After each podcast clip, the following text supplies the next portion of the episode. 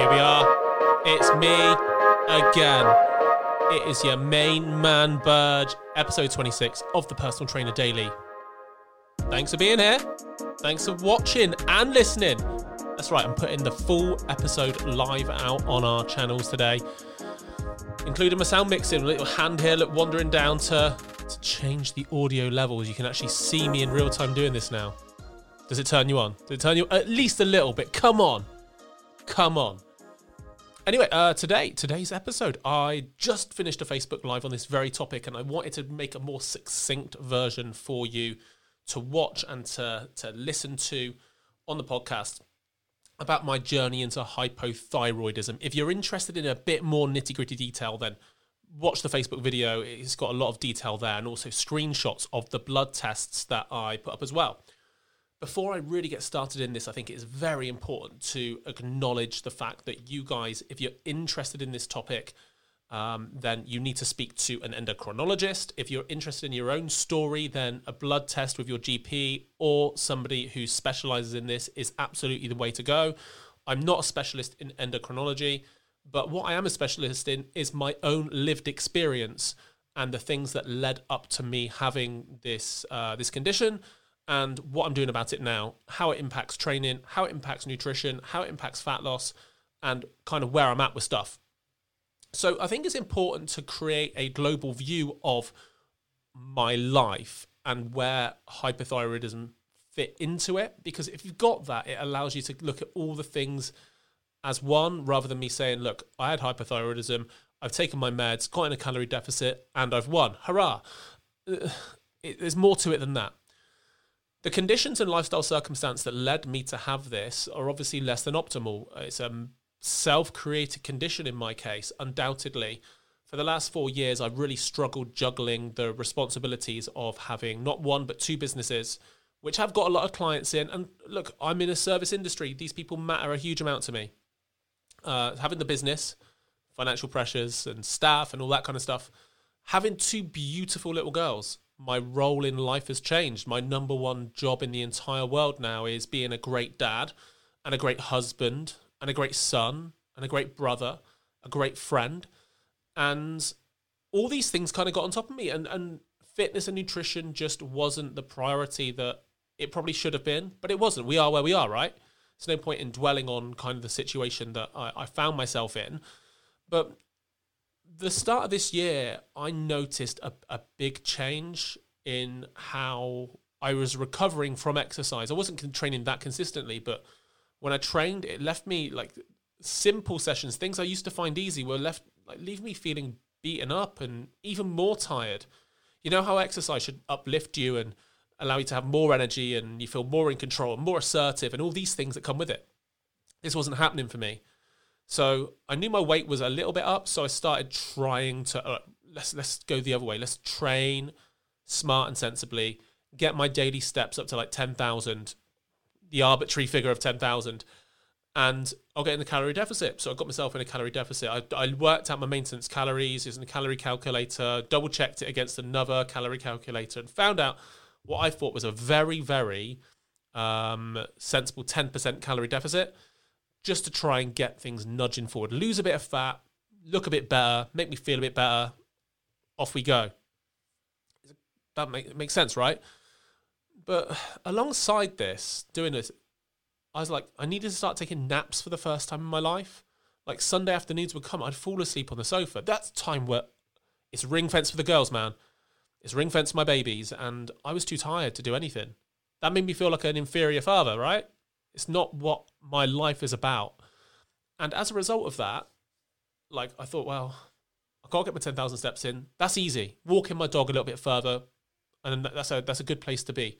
So half hour a day of intentional walking, quite brisk, out in the fresh air. That did make me feel good. But then I, I just the exercise, the deficit, like the motivation, needing to take naps. Alongside this, my concentration and mood has started diminished as well, and I knew kind of knew things weren't quite quite right, but I muddled on and keep trying. My 10% deficit plus 10,000 steps plus pretty regular training, although I was feeling beaten up and tired and just not at the races, weight didn't do anything. I was 103.4 kilograms. uh, 103.4 kilograms, and my weight wasn't coming down. A 10% deficit. This is still like my maintenance calories is quite, uh, that weight is quite a lot, but my weight wasn't coming down. I was like, ugh, not feeling better from training. I'm in a deficit, but my weight's not coming down. I know I'm tracking accurately. I'm smart enough to know what that looks like. I'm being honest with myself. There's nothing going wrong here that means I shouldn't be losing weight, and I wasn't losing weight.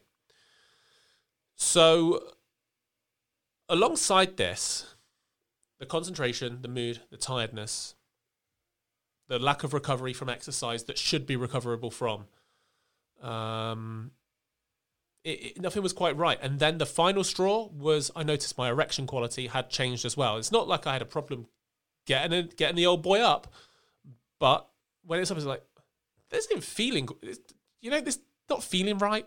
There's something not quite right here. So you look at kind of symptoms, you think, right, there's something going on. I'm 38. Do I need TRT? Is this testosterone thing? All of these symptoms, like struggling to lose fat, decreased concentration, decreased mood, decreased ability to recover from exercise, and now I've got this going on as well. This has got to be a testosterone thing, must be. So I had some blood tests done and was firmly expecting doctor to come back and say, "Here's your injection, son. Stab yourself. You'll be feeling better in a week." And um, I didn't really want to take injections the rest of my life, but with these things, we are where we are. We are where we are. And uh, as a result of that, I got my blood test done, and my testosterone, and I'm gonna like just call up my my blood tests now, and I'm gonna explain them to you. I'm not gonna show you on screen. I'm gonna show. I'm gonna explain to you to, to them now. So my testosterone back when I got started should have been so my normal ranges. If I give you just some normal ranges to work with, uh, testosterone should be in a range between 8.64 and 29. My testosterone level was 17.70. My free testosterone, which is a more important one, uh, should be between 0.2 and 0.62. And mine is 0.337. So I'm not chronically low in either. In fact, I'm in the normal range for both. So why am I feeling this way? Why am I feeling this way, doc? Then we look at prolactin. And that's a hormone that can impact the production of other hormones if it's too high. My prolactin is a well, the range should be 86 to 324. That's a normal range, 86 to 324. My prolactin was 647, double outside the normal range. So I was diagnosed with hypothyroidism. And as I, the, the, the big goal here is diagnosis. If I've got a diagnosis, I can fight this thing. Regardless of what it is, it gives me facts, it gives me something to nerd out on, gives me something to defeat. No matter what it is, I can do this if I know what I'm fighting now. And don't forget, the things that led me up to here decreased concentration, decreased mood, decreased motive, like decreased motivation for everything, decreased recovery from exercise, decreased willingness to stick to nutrition on an ongoing basis, and then erection quality was also diminished. Things were not going the way they should across the board. Things were not going right. So uh, I got my diagnosis and I got put onto levothyroxine to try and improve things. And I thought, being on levothyroxine, like I'm just an impatient person anyway. I'm a motivated, impatient person. I just want to get on with things. And uh, as a result of that, my uh, like I got given meds and I didn't really notice any difference for a little while. But one thing I knew for a fact is that having hypothyroidism, uh, my perception of what a calorie deficit was for me, it was was all wrong. The ten percent wasn't enough. So I tried twenty percent. Scales still didn't move. And then uh, I found that I needed to be in a 25% calorie deficit to start seeing the scales move in a positive manner. Uh, alongside this, the, the issue that I had is a 25% deficit is no, for me, no way to live life. It was just no way to live life whatsoever. So I needed to do it from uh, not just an intake perspective, but predominantly an expenditure perspective. I bumped my steps up from uh, 10,000 up to 17,000 per day on average. Might sound like quite a lot, but don't forget, in the midst of lockdown, it was easy to accomplish. I've got a beautiful Labrador. He doesn't mind plodding along for a little while. So I started finding more nature walks. A massively important thing on this is that the like the 90 minutes per day that I'd take him on a walk, the dog on a walk, I was seeing parts of the countryside I'd never seen before. I was out in the sunshine, vitamin D. I started to get a tan. I started to feel better in myself. Those 90 minutes was a time where I tackled my own headspace, my own demons, my own thoughts on things, and I sought self control. Whether or not the medication was working or not, which I'm sure it, it, well, it was, and we'll come to that in a minute, the medication was working, but more importantly, I was taking time to handle myself. I was outside in the fresh air, loving the countryside, great relation, like better relationship with my dog. He's not the easiest soul in the world, is Big Dennis, and things were starting to move in the right direction. From a training perspective, I needed to put like micro deposits in the bank account every day from training. Um, so what I did is I decided I was going to train Monday through to Friday and split my weekly training volume between five sessions. It meant my sessions were short and I was able to recover from them. Now, the idea was I pushed myself to like a seven or an eight out of 10 in those sessions, pushed myself quite hard, but not hard, hard. Not like no pain, no gain hard. Things were warm. I take one or two sets close to failure on each exercise um, and then have back off sets. So my training volume and my training sessions, I got really nerdy on it and thought, right, if I've got, tra- let's say I could only do three sessions per week, for me, I'd have to put so much into that session to create a hypertrophy effect. And don't forget, my testosterone is quite low, not chronically low, but quite low already. So, me creating contractile muscle tissue out of nothing is not going to be very easy. It's not going to be the easiest thing in the world whatsoever. So, I need to try hypertrophy and try and stimulate growth. Even if I don't get it, I've got to try because I don't want things going worse. So, I decided that for the best thing for me was to work on a frequency model, split my volume throughout the week, work quite hard each day, and the big goal was recovery and it worked. Like it's worked quite well. So I've been more consistent in training than I have been for ages. But I think that's partly due to my walks, getting my headspace in the right place, partly due to my meds, and partly due to seeing progress as well. Like my weight started dropping down, which is good. So my start weight was 103.4, and now my current weight is uh, just well, it's, it's 94.1 or two, give or take. I have a sip of my drink. It's gonna be 94.3. You know, so I've lost the best part of 10 kilograms, which is great. And the way in which that makes me appear, like when I see myself, hello, you in the mirror, you know, it's, it's little things. I'm not going to be, I'm not going to lie. Um, so the walks have done a great thing. The deficit needs to be 25%, but I've taken care of that partly through a reduction in food, but mostly through an increase in exercise activity that's easy to recover from, which made me walk. Some days I got my training intensity a little bit wrong and therefore my walks I had to avoid hills. Sometimes I walked too fast and uh, I walked up hills and got a march on and really pushed myself and got my breathing up and got my legs burning. The next day, my training quality was awful. So I had a real big issue with training recovery. So keeping going that way um, was just a continual learning process. But because I had a known diagnosis and a known enemy, I was able to do it. Roll on six weeks later, my prolactin had dropped from uh, from the 647 mark down to uh, four. Wow, what was it? Let's have a look. My prolactin dropped to 474.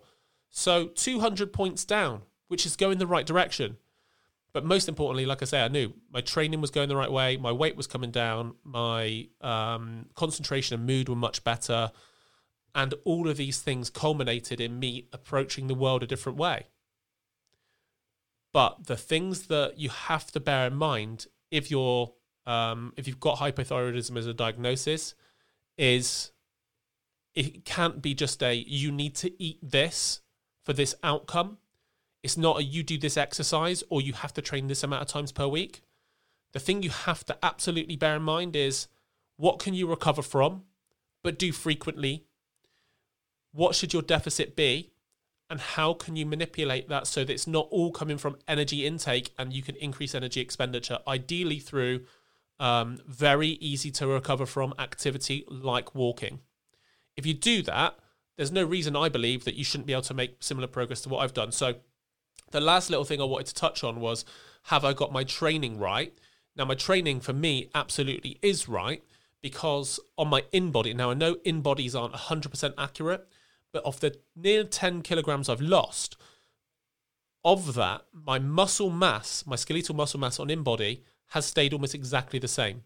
So my loss of weight has come pretty much uh, directly from fat mass and uh, decreased water mass.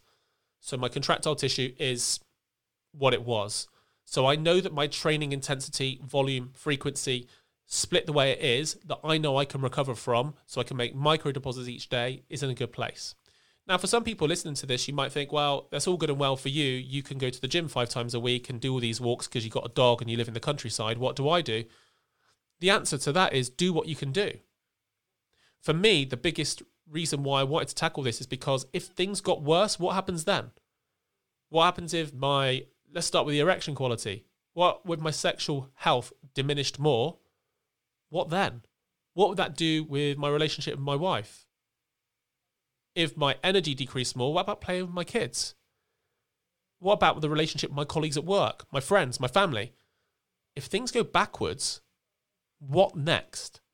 So I decided to tackle this head on and devote this. So if I was looking at this from somebody who worked in an office based job, working Monday to Friday, the, the first thing I'd say is what about your energy expenditure?